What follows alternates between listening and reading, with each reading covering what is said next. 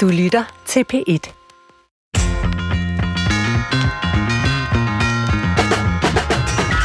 Jeg er blevet medlem af det etiske råd. Måske ved du ikke, hvad det er, eller hvad vi laver, men øh, jeg vil sige lidt som din skolelærer eller forældre. Det er vigtigt. Det er ligesom at spise en grøntsager og lære at læse. Som samfund skal vi gerne have en oplyst debat om vigtige etiske spørgsmål, og det er rådets opgave at kvalificere den debat. Ikke at afgøre den, ikke at afslutte den, men give indspil til politikerne og til befolkningen, når det drejer sig om liv og død, nye teknologier, omsorg, diagnoser og meget andet. I dagens udgave af Brinkmanns Brix åbner vi for det etiske råd og inviterer dig indenfor, så velkommen til. Det at blive udpeget til øh, det etiske råd, synes jeg er en øh, stor ære, som øh, mand, i hvert fald ikke jeg, siger nej til, selvom det giver en masse arbejde, en masse hovedbrud, en masse møder og absolut ingen løn. Til gengæld får man mulighed for at diskutere alle mulige etiske spørgsmål i selskab med en gruppe forskellige kloge mennesker ud fra den vigtige præmis, at vi ikke skal være enige. Vi skal dog mene noget, og vi skal kunne argumentere for vores synspunkter, men vi behøver ikke at mene det samme. På den måde er det et ret unikt sted, og selvom jeg kun har været medlem et års tid, er jeg allerede meget begejstret. Men øh, nu kan jeg mærke, at jeg lader mig nærmest rive helt med her. Christoffer, hej det højre til retlægger. Lad mig lige spørge dig, om du ved, hvad det etiske råd er. Det er et dejligt spørgsmål. Men jeg synes også, det er fedt at høre, Svend, at der er ægte begejstring i din stemme over at være medlem af nogen, eller et noget, hvor I sidder og snakker om etik. Ja. Det er rigtig dig. Det Ja, synes jeg godt, synes du det? inviteret. Det, det lyder lige som en klub for dig. Mm-hmm. Jamen, jeg, ved, jeg, jeg kender kun til det. Jeg hørte en gang mellem nyhederne, så kommer der sådan til sidst, jeg hørte den anden dag om abortgrænse, så, så var der nogle holdninger og nogle synspunkter og politikere ind, og så sluttede nyhedsoplæseren med at sige, og etisk råd kommer med en anbefaling til efteråret. Sådan en dejlig nølende, et nølende råd, tænker jeg. Lidt langsomt tænker over tingene, tager så god tid. Er det ikke sådan meget, øh, I, I er sådan lidt, øh, lidt bagud? er det ikke det, I er? Jo, altså etik er jo sådan set i sagens natur en form for eftertanke. Altså grunden til, at vi overhovedet tager stilling til abortspørgsmålet, det er, at det er blevet muligt at foretage provokerede aborter. Øh, det er jo så 50 år siden nu, og så er spørgsmålet, skal den abortgrænse på 12 uger flyttes? Øhm, Så på den måde er det jo rigtigt nok, altså med det nølende, eller det eftertænksomme, men det synes jeg jo er en styrke. En gang imellem, så kan vi også godt arbejde hurtigt, og så kommer der et eller andet ind på vores øh, bord for højre og siger, vi har brug for en udtalelse om det her, for der er sket et eller andet. Øhm, men men, men øh, det, det bedste ved etisk råd, synes jeg, er, at det er en grundig, relativt langsom refleksion over nogle væsentlige etiske spørgsmål. Altså i modsætning til, nu kender jeg jo også lidt til sådan noget moralpsykologi, altså som handler om, hvordan mennesker træffer beslutninger. Og der er vi jo sådan, desværre som mennesker en lille smule primitive. Vi har en tendens til at låse os fast på det første, vi ligesom føler for. Og så leder vi efter de argumenter bagefter, der understøtter den følelse, vi har i udgangspunktet. Og der synes jeg, det etiske råd er god til at sige, jamen vi har måske alle sammen en eller anden holdning først, men det er faktisk muligt at flytte den øh, gennem øh, langvarige diskussioner ved at høre øh, på nogle eksperter, som, som virkelig ved noget om det. Så det handler ikke om for dig at få ret, eller komme ind og overbevise de andre om at lade være med at gå til psykolog alle sammen. Nu skal I lige høre, hvad jeg mener om det her. Det handler bestemt ikke om at få ret. Altså, det handler om at kunne argumentere for det, man mener er øh, det bedst mulige øh, med hensyn til et eller andet etisk øh, spørgsmål. At man så, fordi det er det, man virkelig mener, jo måske vil være glad for, hvis nogen mener det samme som en selv. Øh, det er jo en sag. Men det er jo akkurat lige så fint at være den eneste i rådet, der mener et eller andet. Det ser vi jo meget ofte, at øh, 16 medlemmer siger A, og så det 17. medlem siger B. Øh, og det er helt som det skal være, og det er på mange måder jo også en styrke, når man kommunikerer det ud til befolkningen og til politikerne, at øh, man ligesom kan læse sig ind i forskellige argumentatoriske veje gennem et eller andet problem. En mand, der udgiver så mange bøger som dig, og laver et radioprogram, og har en professoransættelse, må være glad for penge. Så jeg tænker, hvorfor gider du at sidde ulønnet i det der etiske råd? Burde I ikke få en masse penge for det, fordi det er så vigtigt, det I gør? Og der er ikke ret mange andre end jer, der gør lige præcis det at tænke sig om at komme med gode råd. Altså, jeg synes, det er vigtigt, at man sidder der, fordi man interesserer sig for de her etiske spørgsmål. Øh, hvis det er øh, økonomien i det, der motiverer, øh, Øh, så, så, så skulle man nok ikke sidde der. Altså, og det, det er jo noget, vi i øvrigt har diskuteret i forbindelse med nogle andre spørgsmål, også senest øh, rumoderskab, altså surrogasi. Øh, bør man øh, ligesom være motiveret af en økonomisk belønning for at skulle være rumor, eller er det den altruistiske gerning, der skal være øh, den drivende kraft? Og det synes vi så, det skal i det tilfælde, men det synes jeg synes det også, og det tror jeg deler en opfattelse, jeg deler med de andre rådsmedlemmer, at det skal være, når vi taler det etiske råd i sig selv. Altså det er på en måde en... Øh, en borgerpligt, hvis man bliver spurgt. Det er sådan en form for ombud, øh, som man bør sige ja til, fordi det er spændende i sig selv, og ikke fordi man øh, eventuelt får noget ud af det. Og det, det gør man så heller ikke i økonomisk forstand. Nu skal du byde velkommen til dine øh, kolleger fra det etiske råd, i hvert fald tre af dem, og så skal I jo ellers folde ud for mig, der ikke synes, I gør det hurtigt nok, hvad det er, I kan. Det gør vi. Ja, velkommen til Brinkmanns Brix, til det vi i dag kunne kalde det lille etiske råd, som er samlet her. Og øh, det består af følgende tre øh, personer. Øh, dels øh, Lise Møller, som er sygeplejerske og næstformand i SF. Velkommen, Lise. Tak. Og så Knud Christensen, som øh, har lavet alt muligt, blandt andet været mangeårig formand for SIND, Landsforening for Psykisk øh, Sundhed. Velkommen, Knud. Tak. Og senest, øh, eller sidst, hedder det jo så Morten Bangsgaard, som jo faktisk ikke er medlem af rådet længere, men som har siddet øh, to perioder, og øh, har været en meget øh, aktiv, øh, udadvendt stemme for rådet, og det øh, er jo rigtig godt. Så du kan på en måde tale lidt frit, fordi du ikke længere er... Ja, det kan vi jo alle sammen. Det er jo også en del af det etiske råd, man siger, hvad man, hvad, hvad man mener. Men, men, men du har det her sådan lidt lange perspektiv, øh, og så er du studerende i teologi i dag, og har lavet øh, alt muligt før. Nå, men velkommen til jer alle tre. Nu svarede jeg, Kristoffer, på øh, sådan min holdning til det etiske råd, og det at blive spurgt om at sidde i rådet. Og jeg kunne tænke mig at begynde med at spørge jer alle tre, dig først, Lise. Altså, kan du huske, hvad du selv, hvordan du selv reagerede, da du blev spurgt, om du ville sidde i rådet?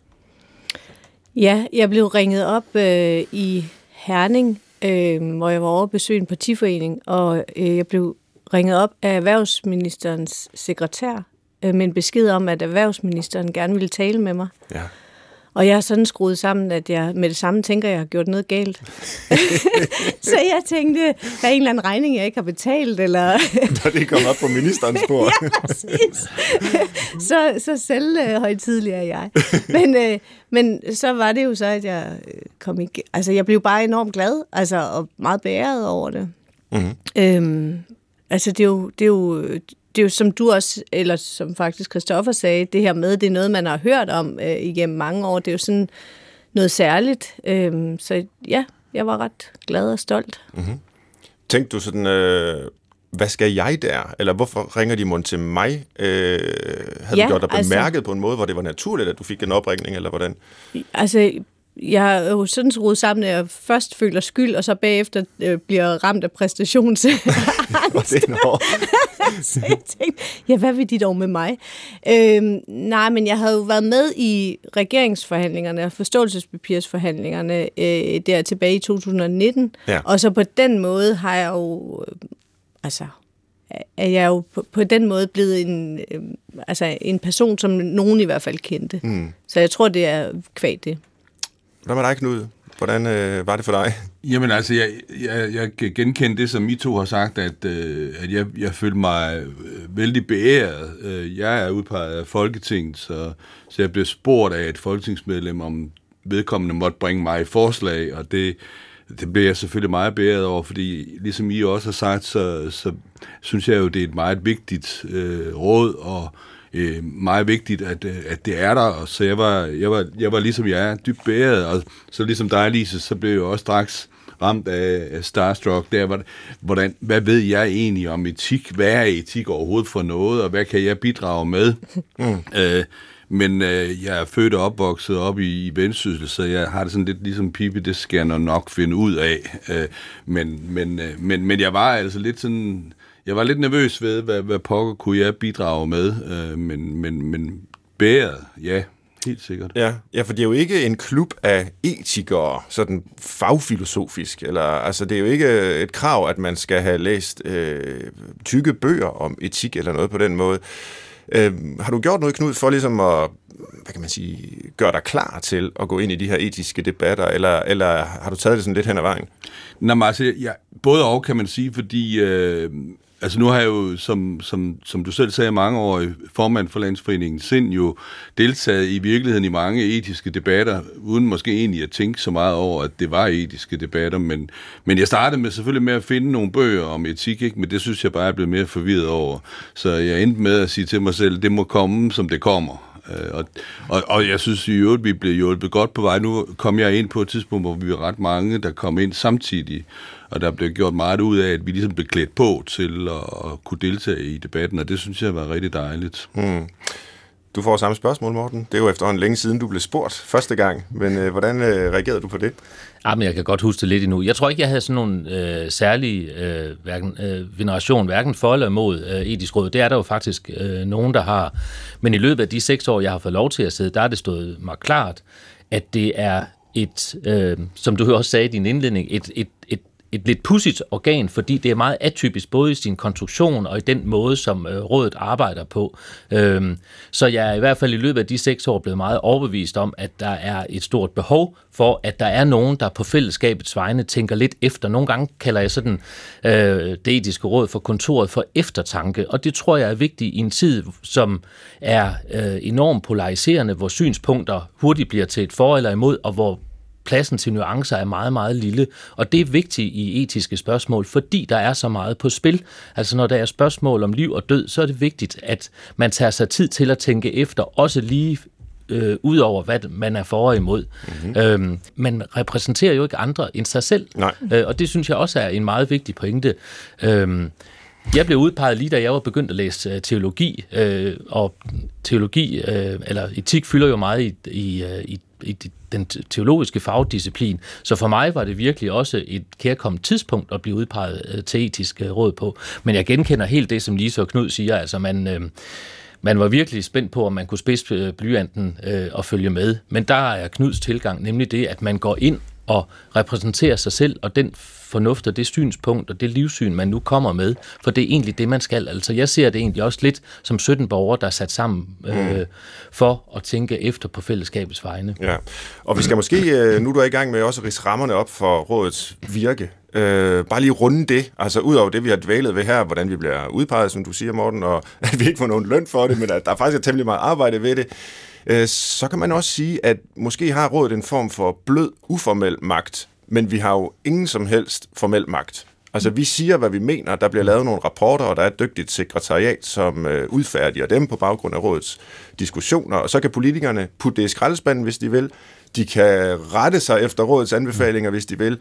Befolkningen kan læse det, hvis de vil. Altså, der er ikke krav om, det skal bruges til noget. Og det er jo på en måde, jeg ved ikke, om det er en styrke eller en svaghed, men jeg ser det sådan set som en styrke, Øh, fordi i det ligger også måske forbundet til det, og nu skal jeg nok øh, stoppe min sådan øh, folkeoplysende tale om etisk råd her, men at vi selv bestemmer, hvad vi tager op. Ja. Det overraskede mig faktisk mm. lidt. Jeg troede, inden jeg kom ind i rådet, at øh, vi havde sådan en anden, der var en anden form for politisk pres på os. Nu skal I udtale jer om dette, nu skal I udtale jer om hint. Det gør rådet selvfølgelig, hvis politikerne øh, beder om det, men i princippet kan vi sige nej og vi kan selv beslutte, hvad vi øh, tager op. Har I hver jeres sådan form for yndlingsområde så? med hensyn til, hvad rådet skal tage op. Altså noget, I føler jeg sådan særligt... Nu har vi jo fået sådan forskellige fagligheder præsenteret her. Øh, det kan være, vi skal gå den anden vej, fordi nu sagde du, Morten, du øh, læser teologi, så vidt jeg ved, er du snart færdig og skal ud og virke som præst. Ja, du nikker. Øh, gør det der, øh, giver det dig nogle særlige Øh, perspektiver, eller giver det dig en særlig interesse for nogle øh, bestemte etiske spørgsmål, tror du?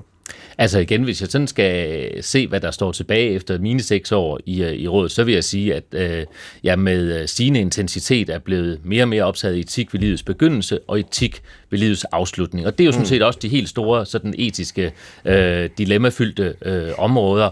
Og det har i hvert fald været med til øh, at vise for mig, at alle de nuancer, der er, uanset om det er etik ved livets øh, begyndelse eller etik ved livets afslutning, er vigtige at få frem i en meget polariseret debat. Mm-hmm.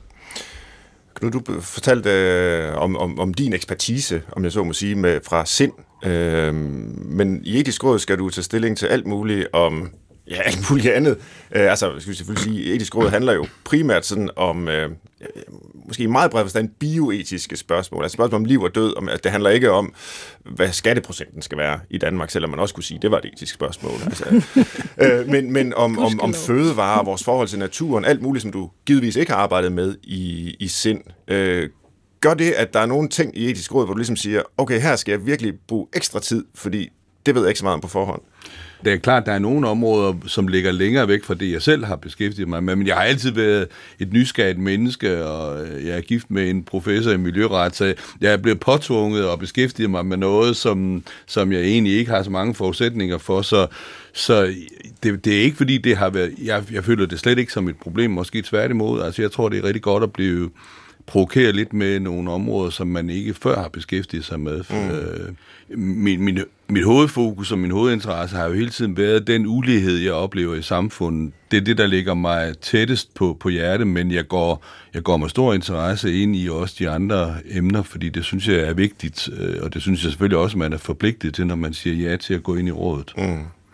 Ligesom i din sundhedsfaglige baggrund, så er du måske den, der sådan mest øh, oplagt kan glide ind i rådet og har været vant til at diskutere den her slags ting, øh, eller i hvert fald tænker over dem. Er det noget, du ser som en fordel?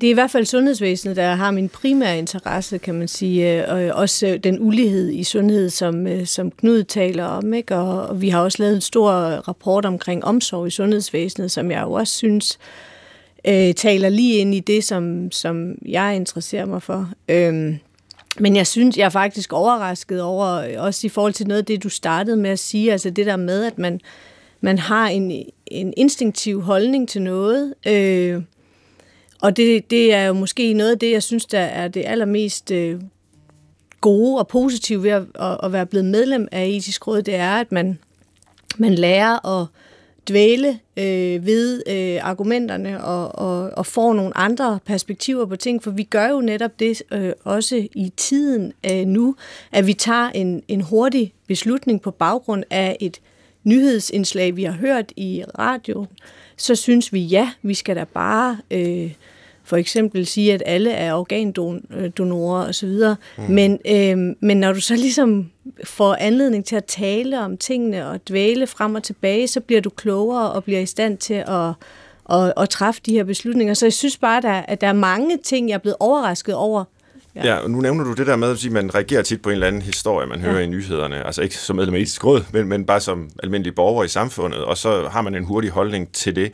Og der ser vi jo faktisk ofte, at det etiske råds flertal er ude af trit med befolkningens flertal, og rådet bliver nogle gange opfattet som sådan lidt øh, konservativt, nølende. Hvorfor er I ikke med på, på det, vi synes, at alle bare skal være øh, organdonorer, eller selvfølgelig skal vi have aktiv dødshjælp. Det er øh, to sager, som angiveligt har, har, har flertal i befolkningen, men hvor det etiske råd måske ser lidt anderledes på det. Altså møder I nogle gange den anklage, øh, når I rundt og repræsenterer det etiske råd, eller fortæller om, hvad vi laver, at øh, altså kom nu, altså hvorfor, hvorfor hænger I sådan i bremsen i det etiske? I, I nikker sådan set alle tre, jeg ved ikke, hvem der vil gribe den, måske lige se. Altså. men jeg hørte bare en af mine en bekendt, der sagde, at den dag, der kommer noget progressivt fra etisk råd, der er to torsdag i en uge. Ja, altså, ja. Og jeg vil jo sige, næsten sige, ligesom uh, Lars Lykke, det er fordi, de ikke har forstået alvoren. Ja. Uh, altså, jamen, det er jo bare, uh, altså, det er jo lidt det der med, at jeg har jo også altså, de der holdninger, men når man så bliver præsenteret for nuancerne, og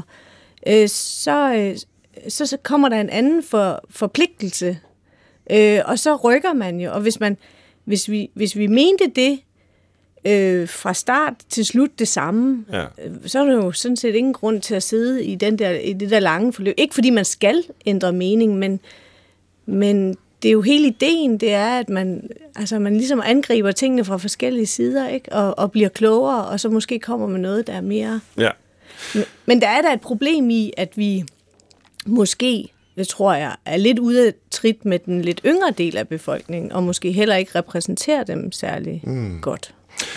Nu har vi talt lidt om formen på rådets arbejde, og nu er tiden nok kommet til, at vi dykker ned i indholdet øh, på sådan lidt forskellig vis. Og jeg har sådan nogle øh, emner med, sager med, som vi kan tage op. Øh, jeg ved ikke, hvor mange vi når, men, men før vi sådan tager hul på, på dem, som jeg har tænkt mig, og som jeg har forberedt mig på, så kunne jeg tænke mig at spørge lidt åbent, øh, hvad det vanskeligste er, I har skulle tage stilling til øh, i jeres tid som øh, rådsmedlemmer. Har der været et eller andet, hvor I virkelig har måttet overvejet det en ekstra gang, ligget vågen om natten, været mere i tvivl, end om andre ting. Øh, Knud, du nikker. jo, men altså, der vil jeg helt klart sige, at i de tre år, jeg har været med, der har det været spørgsmål om, om rugemøderskab. Altså, det, det har virkelig været svært. Og det er jo et godt eksempel på det, som du siger, Lisa, at øh, umiddelbart kan man jo tænke, hvorfor skal, hvorfor skal staten overhovedet blande sig i det? Hvorfor skal vi ikke bare lade folk gøre det, når det nu er muligt? Øh, men, men det, som jeg, som jeg blev meget overrasket over, og også meget bekymret over, det er jo alle de der faldgrupper, der er, og de der øh, mulige negative effekter, som er forbundet med det, risikoen for, at kvinder måske i tredje verdens lande bliver øh, økonomisk øh, presset til at være rugemøder, risikoen for, at man kommer til at handle med børn og sådan noget. Og det, det, er, det, jeg, det er det, jeg tænker, at det er, der er rigtig, rigtig vigtigt, at vi gør os den ulejlighed at tænke alle de risici, der er forbundet med det, fordi det er jo lige præcis det, der er problemet ved det, som du sagde i indledningen, at når vi alle sammen træffer etiske beslutninger, i virkeligheden med maven, øh, så er det jo vigtigt, at der er nogle gange nogen, der stiller de der spørgsmål og siger, jamen hvad kan gå galt? Mm. Øh, og så kan det jo godt være, at vi nogle gange, når vi dykker ned i det, der kan gå galt, kommer til at have lidt mere fokus på det, der kan gå galt, end det, der er det gode. Mm. Øh, og, og derfor kan det jo godt være, det tror jeg måske er en af forklaringerne på, at vi er måske i lidt ude af trit med befolkningen. Øh, jeg køber ikke helt den der præmis om, hvad der er mest progressivt, fordi jeg tror i virkeligheden, det som du kalder eftertanken, er nok det mest progressive, man kan gøre, men, men, men, men det er der ingen tvivl om, at der, der, der er en forskel i, imellem det, vi siger, og det, som befolkningen siger. Og, og det kan godt komme til at lyde sådan lidt højrøvet, for at sige det på jysk, som om, at vi er klogere end befolkningen. Det er slet ikke det, jeg mener. Mm. Men, men, men det, jeg mener faktisk det, som Morten sagde før, at når, når vi udtaler os, som vi gør, så er det jo på baggrund af, at vi også har en forpligtelse til at se tingene fra begge sider. Mm. Og, og det, det er jo præcis der, hvor, hvor, hvor, hvor jeg sagde før, at det, at det etiske råd ikke skal være særlig klogt eller have særlig stor ekspertviden, at vi faktisk bare er 17 borgere, der har fået den opgave at tænke efter på fællesskabets vegne, tror jeg virkelig er helt centralt i forståelsen af, hvad det, hvad det etiske råd i sin kerne skal gøre. Fordi når vi, du spørger, er vi lidt ude af trit øh, med befolkningen? Det er vi måske umiddelbart, men det jeg synes, der er så interessant, det er jo fordi, når man ser øh, hvor vi nu får vores nyheder fra, så er det jo tyk, øh, typisk en sag, der er fremstillet øh, øh, øh, relativt ensidigt. Altså den øh, udsendelse, som DR havde i, øh, i december på tirsdag skal jeg dø, hvor vi fulgte Preben og Prebens overvejelser til sidst, øh, Prebens afslutning på livet. Han tilvalgte aktiv dødshjælp i, øh, i Belgien. Og så er det, man stiller sig spørgsmål, og det var også det, der var i uh, debatten i forlængelse af udsendelsen. Ja, hvorfor er det nu, Preben ikke må have lov til at dø?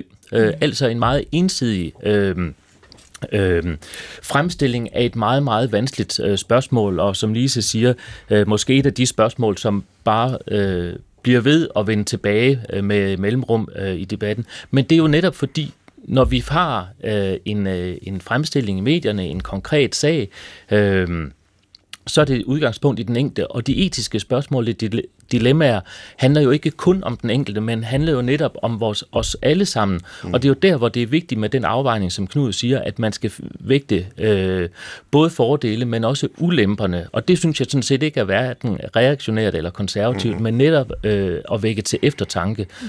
I forhold til noget af det, som jeg virkelig synes har været øh, svært, og jeg synes faktisk, at man i de fleste af spørgsmålene virkelig, om ikke lægger vågen om natten, men virkelig har en løbende samtale øh, med sig selv, øh, inden man mødes med rådskollegerne øh, igen, øh, taler med venner og familie øh, om det, læser øh, om det, reflekterer over det, øh, og nogle gange kommer frem til et andet synspunkt end det, man startede med, som Knud han siger. Ja, de fleste af os ved jo intuitivt godt, om man er for eller imod noget, men det er jo også en lidt særlig størrelse med det etiske råd. Her betyder ens holdning faktisk ikke noget som helst. Det handler ikke om at komme med en holdning. Der er jo rigeligt øh, med mennesker i medierne, der mener noget om, om, øh, om det der er hint. Men i det etiske råd, der er det argumenterne, der er vigtige. Og det kan være langt mere vanskeligt at få argumenteret for, hvorfor er det nu, jeg mener, øh, som jeg gør. Mm. Jeg tror, de to spørgsmål, der har været vanskeligt for mig øh, at tage stilling til, og det er fordi, det handlede om børn, og så er der for mig noget helt særligt på spil. Da Folketinget øh, bad det etiske råd om at tage stilling øh, omkring øh, omskæring af drengebørn, og det er helt rigtigt, som du også øh, sagde tidligere, øh, Svend, så er det jo ikke noget, som vi skal øh, svare på, men når nu dem, der har sat rådet i verden, spørger, så er det altid høfligt, synes jeg, at svare. Men det diskuterede rådet faktisk dengang ret intenst, om man skulle svare på den henvendelse. Det valgte vi at gøre, det synes jeg var et vanskeligt øh, spørgsmål. Og senest har det været for mig i hvert fald øh, juridisk, eller muligheden, en eventuel mulighed øh, for juridisk kønsskifte for, øh, for mindreårige. Øh, det synes jeg virkelig var et, øh, et vanskeligt spørgsmål. Ja. Men nu har vi en hel del på bordet øh, af, af spørgsmål. Omskæring af drengebørn, muligheden for juridisk øh, kønsskifte hos øh, børn, øh, rumoderskab, aktiv dødshjælp. Og øh, to af dem har jeg selv tænkt over på forhånd vil være gode at tage op, dels fordi... Øh, at de er vanskelige og, og vigtige, men også fordi det er nogen, vi for nylig har behandlet, også i min tid i rådet. Så øh, det er dem, jeg sådan selv har præsent. Og, og måske skulle vi prøve at grave ned i den der med, med rumoderskab øh, først. Der er næsten lige kommet en øh, rapport, en udtalelse fra øh, det etiske råd.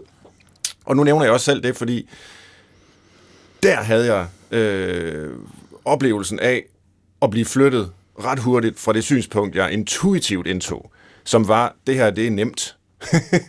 altså, hvorfor i alverden skal det ikke være muligt i Danmark at få hjælp til øh, rumoderskab for et par, der ikke kan få børn, øh, der bliver sat et befrugtet æg op i en kvinde. Hvorfor skal staten ikke øh, hjælpe med det? Hvorfor må man ikke lave en aftale om det? Hvorfor kan man ikke bare kompensere den kvinde, der hjælper det her par øh, med at få øh, det barn, de gerne vil have? Mm.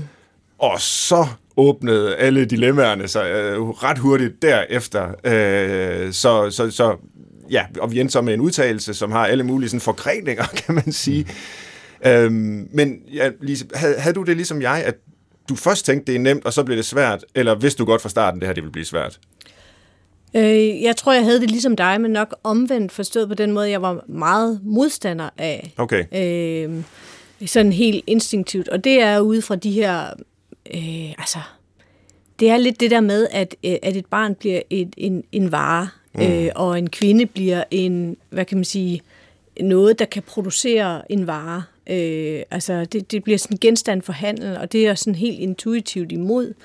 Men, men jeg flyttede mig jo undervejs, øh, og jeg vil sige, jeg tror nok måske, det er den, jeg har synes har været den sværeste øh, faktisk. Øh, fordi der, der er så mange altså, veje og forgreninger og så mange hensyn, øh, øh, så, så jeg synes faktisk, det var meget svært. Men jeg, og vi skal jeg, måske, måske bare lige ja. op, hvad, hvad udgangspunktet ja. er, fordi altså kommercielt rumoderskab, altså hvor man får øh, en, en, en, en løn eller honorar ja. for at bære øh, et befrugtet æg og, og, og altså at føde det, føde det barn for et andet par, det er forbudt i Danmark. Men der er en hel del par, der rejser til øh, udlandet og øh, kommer hjem med et barn, eller der, der kommer et barn til, til Danmark øh, på, på den måde. Så der, og der er sådan gråzoner i, i lovgivningen der. Så er der det, der hedder altruistisk rumoderskab. Altså, hvor man ikke får et honorar for det, der er ikke nogen økonomisk interesse i det. Man gør det af et godt hjerte. Det er jo det, der ligger i altruismen. Men, men heller ikke ved altruistisk øh, rumoderskab hidtil har det været sådan, at sundhedsvæsenet har kunne gå ind ligesom og hvad kan vi sige, facilitere, for et moderne ord, den proces. Øh, det, det, det, det har været sådan lidt ja, jo egentlig også ureguleret. Ikke? Mm. Øh, og så vil det etiske råd gerne se på, skulle der gøres noget her? Øh, er der etiske grunde til at, at ændre på noget? Øh, og det har vi jo sådan set et flertal i rådet anbefalet, at det, det skal være lettere øh, og, og, og hvad man sige, have altruistisk øh, rumorskab i Danmark. Øh, Knud, så vidt jeg husker, så bakkede du op om den flertalsudtalelse. Ja, og jeg, jeg har egentlig lyst til at starte øh, øh, med at sige, det her er jo et godt eksempel på det, som Morten sagde før, med en sag, som starter med en, en presse ting. Ja.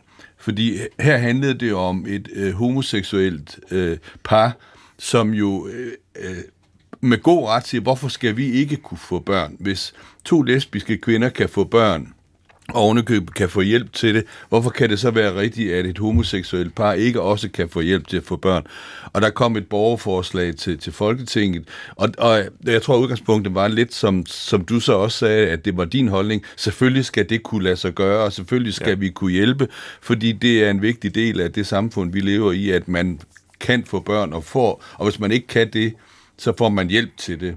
Men det er jo et af de eksempler, hvor hvor, hvor eftertanken så gør lige præcis det, som Lise siger, at man får øje på alle de faldgrupper, ender vi ikke med at lave en situation, hvor, hvor nogle kvinder bliver producenter af børn, og andre handler med børn, øh, og der kommer alle mulige skrækeksempler øh, frem, som, øh, som øh, for eksempel øh, et par fra, jeg tror det var Australien, der tog til et andet land øh, og bestilte en kvinde til at føde et barn for dem, så endte hun med at føde to, og så sagde de, nej, vi har kun bestilt én. Mm. Og da en af de to tvillinger, som hun fødte ovenikøbet, var født med Down-syndrom, så valgte de sjovt nok den, der ikke havde Down-syndrom, ja. og, og lod øh, det andet barn tilbage. Og sådan masser af andre Og jeg er med på, at man skal selvfølgelig ikke lave lovgivning på baggrund af sådan nogle skrækeksempler, men, men det giver i hvert fald anledning til, at man er nødt til at tænke det grundigt igennem og sige, hvordan, hvis, hvis vi skal lette på det i Danmark, som vi jo endte med det, det store flertal og anbefaler, at man letter, så skal man i hvert fald sørge for at tilrettelægge det sådan, så man minimerer de risici, der er forbundet med det. Ja. Og du skal måske have lejlighed til at ytre din øh, begrundede holdning, øh, Morten, fordi øh, så vidt jeg husker, var du ikke enig i flertallets udtalelse her. Nej, jeg endte jo med, efter mange lange overvejelser øh, med øh, at anbefale, at den nuværende lovgivning øh, skal fortsætte, altså hvor det øh, i udgangspunktet ikke er muligt øh, at få øh, eller have øh, surrogasi øh, i, i Danmark. Under nogle helt særlige omstændigheder er den altruistiske model jo faktisk øh, mulig i, øh, i mm. Danmark mm. i dag, bare uden medvirken fra, øh, for sundhedspersonalet.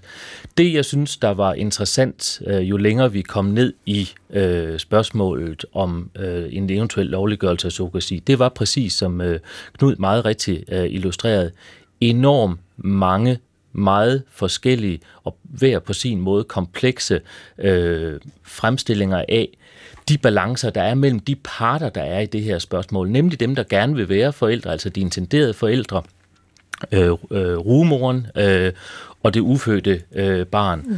Og der var så mange forskellige, meget komplekse problemstillinger i det setup, altså i forhold øh, til betaling, i forhold til kontraktuelle spørgsmål mellem øh, de intenderede forældre og rumører, øh, og alle de risici, som der jo er i enhver graviditet.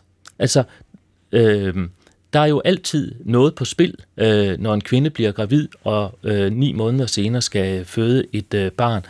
Og de balancer kunne jeg til sidst ikke se, at vi kunne finde en, øh, en etisk forsvarlig balance imellem, for der vil altid være i, mellem, de, mellem parterne en, øh, en ulige vægt, og den ulige vægt bliver for stor i øh, efter min øh, opfattelse, fordi de svage, øh, rumoren og det ufødte barn, vil altid være de svage i den konstruktion. Det vil altid være de intenderede forældre, der var i spil.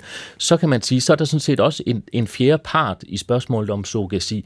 Det er jo hele opfattelsen, både sådan set af familiedannelse, der tror jeg sådan set, at vi er kommet ret langt øh, i Danmark, men der er jo alligevel et samfundshensyn øh, at tage øh, med i den samlede ligning, fordi vi er jo inde virkelig at tale om, hvordan øh, vi definerer øh, liv, og hvordan vi skaber øh, liv, og hvordan liv bliver bragt til verden. Mm. Øh, og alt det gjorde, at jeg til sidst måtte sige, det er måske faktisk her, når vi nærmer os, øh, eller når vi drøfter spørgsmål om surrogasi, her hvor jeg i hvert fald for mit vedkommende må sætte en streg i sanden og sige, hertil kan jeg ikke være øh, med. Det, det vil være for ubalanceret. De stærke vil altid være den intenderede, øh, de intenderede forældre, og den, den svage part vil altid være rumoren og det ufødte mm. barn. Og det kunne jeg ikke se mig ud af. Og nu kan enhver jo så øh, læse det etiske råds rapport og se, hvad mener man selv, og hvilke argumenter synes man er de stærkeste her. Jeg fik helt ondt af de politikere, der blev ringet op. Øh, jeg, jeg kørte i min bil og hørte radioavisen eller noget af den stil, og så blev de her øh, sundhedsordfører fra forskellige politiske partier ringet op, da den råds rapport blev præsenteret for, for nylig. Og så blev de bombarderet med alle de her spørgsmål, som det etiske råd har brugt måneder og jeg ved ikke, hvor mange mandetimer på at øh, vurdere. Altså sådan noget med, jamen, øh, hvem har så ligesom lov til, hvis nu den øh, rumoren øh, fortryder, må hun så få foretaget abort? Øh, hvad hvis hun fortryder, når hun har født? Hvem har så den juridiske ret, om jeg så må sige, til barnet? Hvem er sådan set forældrene ved fødselstidspunktet? Hvad hvis det her befrugtede æg er en dobbeltdoneret æg, så der er overhovedet ikke genetisk materiale fra rugemoren, øh, gør det så en forskel, og så videre, så videre, så videre. Alle de der ting, og det skulle de så stilling til på et splitsekund mm. i radioen øh, og bliver holdt op på det, givetvis, på forskellige vis. Ikke? Altså, der, der er det virkelig, man kan sige, okay, den her eftertanke, vi har i det etiske råd, er jo bare noget helt andet, mm. end den der hurtige øh, offentlighedsdiskussion. Mm. Nå, men det var bare lige en, en markering af, at der måske er grund til mm at sætte tempoet ned en gang imellem i de her etiske debatter. Og, og må jeg ikke bare sige, ja. der, da vi for år tilbage faktisk spurgte politikerne, øh, giver det mening for jer, øh, det arbejde, vi laver for jer, giver det mening for jer, at øh, I faktisk har bedt nogen om at udvikle argumentkæder for imod en given position, der svarede de, uanset hvilket parti de kom fra, at det er faktisk nyttigt, fordi det er jo lige præcis det, der gør, at når man så i Folketinget, som træffer beslutninger, og heldigvis ikke træffes i det etiske råd, men i Folketinget, at så kan de øh, træffe de beslutninger, som man ud fra det politiske øh, øh, system så gerne vil øh, gøre. Og jeg synes lige præcis, det er det, der sådan er, er kernevirksomheden i det etiske råd, det er faktisk at frembringe det bedst mulige beslutningsgrundlag for dem, der træffer beslutningerne, altså Folketinget.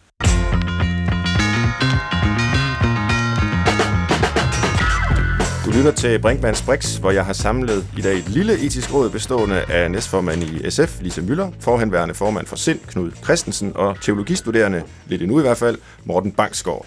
Vi har kun nået øh, et etisk spørgsmål sådan i dybden. Det kan være, at vi når flere lige om lidt, øh, men øh, vi skal jo lige have vores egen revolverjournalist på banen, øh, tilrettelægger Christoffer Heide Højer. Er du blevet etisk oplyst indtil Jamen, nu, jeg var blevet fanget i at bare sidde og lytte lidt nu, fordi nu var, det blev jo spændende at, at høre de her øh, synspunkter, men øh, jeg synes jo, det lyder alt for hyggeligt. Og I har det, det lyder, virker til, at I har det for godt sammen næsten. Altså, kan I ikke lige bagtale lidt? Hvem er det, der er virkelig ulidelig? Hvem er det, der kommer med de der uetisk. meget irriterende holdninger hver gang, som bare, man kan, man kan hugge eller stikke i? Øh, ej, jeg vil egentlig gerne øh, tage den op med øh, juridisk kønsskifte. Fordi det er netop en af dem, som... Øh, ja, hvor der, man kan sige, der blev spillet noget ud politisk, og der var lige pludselig nogle, nogle, nogle sager på det bord. Og hvad, hvad sker der så i etisk råd? Hvad skal I og hvad, hvordan var den proces? Nu øh, ved jeg ikke, hvor mange af der egentlig var med under det forløb. Det var de ja. ville kan du det var vi alle tre. Det var I alle tre. Ja, jeg var ikke. Nej. Kan du huske, hvad der skete, Lise? Jamen altså, vi afleverer jo, altså jeg er ikke sikker på, at jeg helt forstår, men altså vi afleverer jo vores øh, redegørelse, og så bliver den jo taget øh, politisk, og det som, sådan som jeg husker det, der var regeringen jo faktisk øh, på at øh, tillade juridisk kønsskifte helt ned til nulårsalderen, eller mm. sådan et eller andet den stil, og med, på baggrund af vores redegørelse, tog de pludselig forslaget øh, faktisk helt af bordet. Øhm, men var det en hastesag? Eller var det, var det en af, hvor, jeg skal bare lige helt forstå, hvad, det hvad, hvad, hvad der ikke foregik. Huske, om det var en hast. Det var faktisk et af øh, de spørgsmål, som blev behandlet øh, relativt øh, hurtigt. Det vil sige, det tog en 3-4 måneder øh, faktisk. Det var også under corona, øh, vi, vi havde øh, diskussioner, men det blev behandlet relativt hurtigt faktisk. Og hvorfor kom det på bordet? Jamen det var jo, som Lise sagde, at der kom en øh, forespørgsel fra øh, sundhedsministeren, øh, eller ligestillingsministeren, i hvert fald fra regeringen, øh, om vi vil øh, udtale os øh, i, øh, i det spørgsmål. Men må jeg ikke lige sige, når du siger, at, øh, at vi sidder og, og har det hyggeligt. Øh, det er både rigtigt, øh, men det er faktisk også vigtigt, fordi lige præcis det, som vi også har siddet og talt om den sidste lille times tid, det er jo, at vi er 17 forskellige øh, personer. Vi kommer med hver vores personlighed og faglighed. Øh, men vi skal have skabt et rum inde i det etiske rums maskinrum, hvor det faktisk også bliver legitimt at skifte holdning, at man faktisk må erkende, at det, man har siddet og forberedt hjemme og tænkt, det mener jeg med de her argumenter, og så hører man jo øh, nogle af ens kollegers argumenter og holdninger og tænker, de er jo faktisk bedre end mine. Og lidt modsat måske mange andre steder i verden, så er det jo faktisk her i det etiske råd, fordi det ikke er ens holdning, det handler om, men argumenterne, at man så faktisk er tryg ved i det store etiske råd, skal vi vel så kalde det i dag, øh, og sige, jeg må egentlig indrømme, jeg skifter standpunkt. Øh, og det er faktisk ret øh, vigtigt at kunne. Så derfor er det virkelig vigtigt at have en, en respektfuld øh, tone øh, og omgangstone, og det må også gerne øh, være hyggeligt, fordi i det klima bliver det nemmere at gøre sin pligt som etisk råd øh, bedst. Jeg synes også, der er en anden ting, der er vigtig, fordi det er jo rigtigt, som du siger, at det at høre andre argumenter flytter jo ofte noget, selvom vi danskere måske vil være tilbøjelige til at mene det modsatte. Men, men, men, men jeg, jeg synes, det andet ting, som er vigtigt for mig også, det er netop det der med det faktuelle. Fordi jeg synes, det er et enormt privilegium, at vi sidder i et råd, når vi får stillet et spørgsmål, som vi gerne vil debattere, så kalder vi nogle men, utrolig kloge mennesker ind, som har arbejdet med det her emne, og så øh, holder de i virkeligheden en lille luksusforelæsning for os, øh, som gør os, øh, i, i hvert fald mig, klogere. Øh, og for mig er det både argumenterne, men det er nok lige så meget det der med, at man faktuelt bliver klogere på det emne, vi diskuterer. Fordi det gør mig i hvert fald bedre i stand til at træffe beslutninger. Nogle gange bliver man jo i virkeligheden også forvirret på et højere niveau, bliver jeg nødt til at indrømme, men, men, men, men det der med, at, man, at, at meningerne brydes, og, og til dig øh, derovre, vi kan desværre ikke komme med nogen historier om, hvem der er de dumme, fordi det er heldigvis også en ting, vi har som en gentleman agreement, det er, at det, der foregår inde i det rum, det bliver inde i det rum, fordi, som du siger, man skal have mulighed for at kunne sige nogle ting, og så øh, ændre mening uden, bag, uden bagefter at blive skudt i skoen, at, at man er en vennekåbe, fordi det er faktisk øh, en del af hele konceptet, at man skal kunne det, så og, og, og, det, og det er rigtigt, det er hyggeligt, men jeg tror ovenikøbet, det var dig, der på et tidspunkt indførte sådan en, en, en, en idé med, at efter nogen, fordi vi har faktisk debatter, som, hvor det ikke kun er hyggeligt. Ja. Og mm. du indførte sådan et eller andet princip om, at så gik vi ud og tog en øl bagefter, for ligesom at, at, at dæmpe... Øh, det, jeg synes ikke, vi har haft så frygtelig meget brug for det, mm. men, men, men der er altså tider, hvor, de, hvor bølgerne går højt, også i det etiske råd. Og sådan skal det jo også være, fordi der er jo rigtig meget på spil. Fordi vi er jo virkelig inde, hvor man også bliver, kan blive helt provokeret på øh, ens egne sådan standpunkter og øh, synspunkter. Og det skal man også kunne give udtryk for. Så på den måde kan det jo også godt øh, være, være til tider noget følelsesladet. Og det var jo eksempelvis øh, debatten omkring øh, omskæring af drengebørn. Det var en meget følelsesladet øh, debat. Jeg synes også, at vores debat, selvom det foregik øh, på Teams dengang om juridisk kønsskifte, faktisk også var voldsom. Og derfor er det ret nok, at så på et tidspunkt, da, da bølgerne gik noget højt, øh, og, øh, og der bliver talt øh, også med, øh, med store ord, så er det vigtigt, øh, synes jeg, i forhold til det indre liv i, i rådet, at, øh, at man kan gå ud, som jeg så valgte at kalde det, et nakspil, hvor, hvor man så går ud og sætter sig og får en, en komøl øh, og ser hinanden i øjnene og ved, at man kan arbejde godt sammen næste gang, øh, man mødes i rådet. Men tilbage til det, du spørger om, øh, Christoffer, i forhold til juridisk øh, kønsskifte.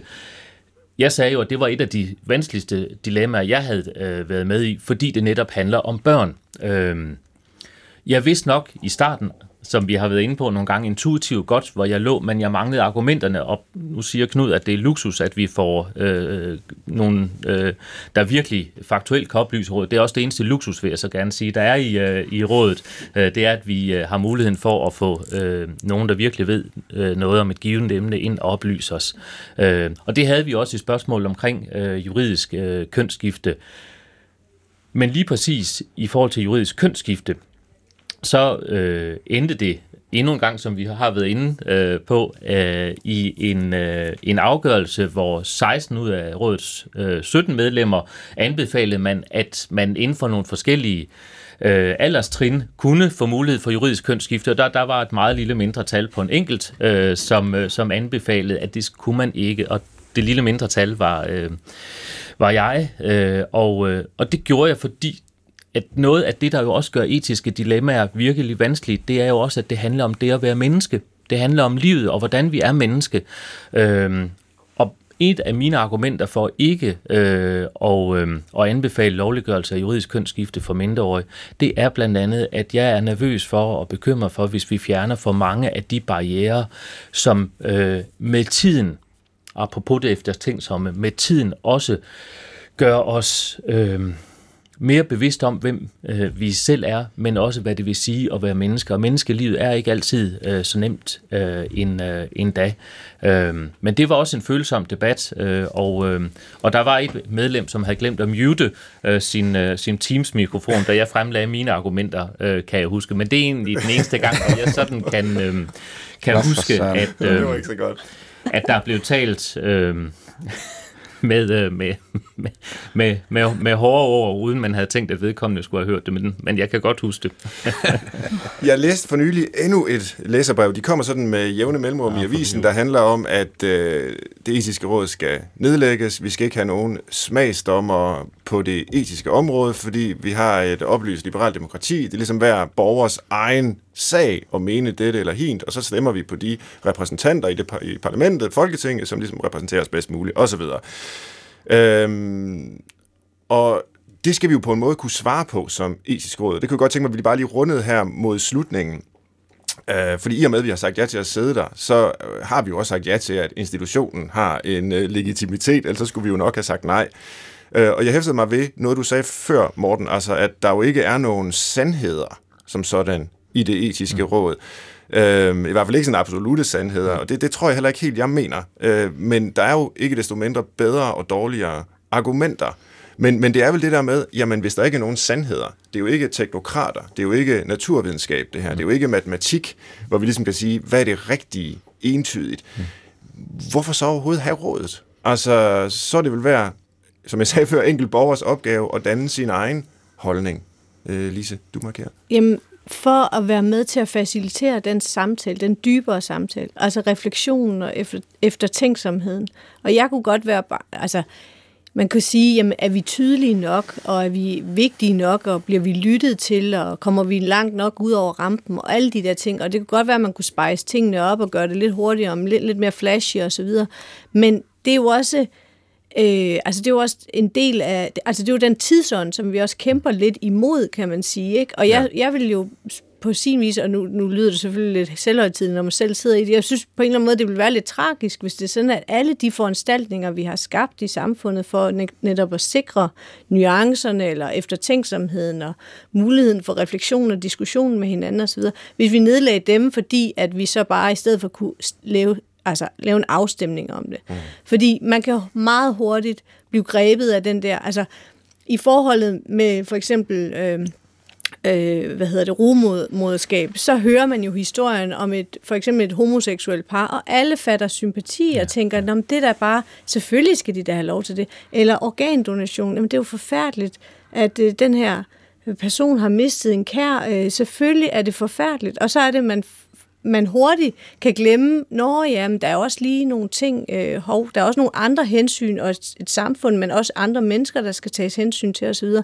så jeg, øh, jeg, jeg synes, det vil være øh, ærgerligt, hvis det er sådan, at man ikke øh, bibeholdt øh, det her, øh, fordi at... Øh, det tror jeg, at tiden og, og, og det moderne samfund har behov for. Vi har behov for eftertanke og refleksion. Og jeg, jeg tror faktisk, det er helt præcist. Jeg tror faktisk, der er mere brug for det etiske råd nu, end da rådet blev nedsat i øh, uh, 1987. Og du illustrerer jo meget fint, at politikere bliver ringet op øh, og skal svare på dybt komplekse etiske spørgsmål, uden øh, overhovedet at have øh, skyggen af tid til refleksion øh, og eftertanke. Og det var derfor, jeg sagde, at jeg synes egentlig, at kontoret for eftertanke også er en passende øh, titel, øh, og at det ikke er nogen særlige mennesker, der er indtrådt øh, og sidder i rådet, men at det egentlig er 17 borgere, altså det kunne være hvem som helst, og det er jo også lige præcis det, der ligger i det, at det er eksperter og lægfolk i forening.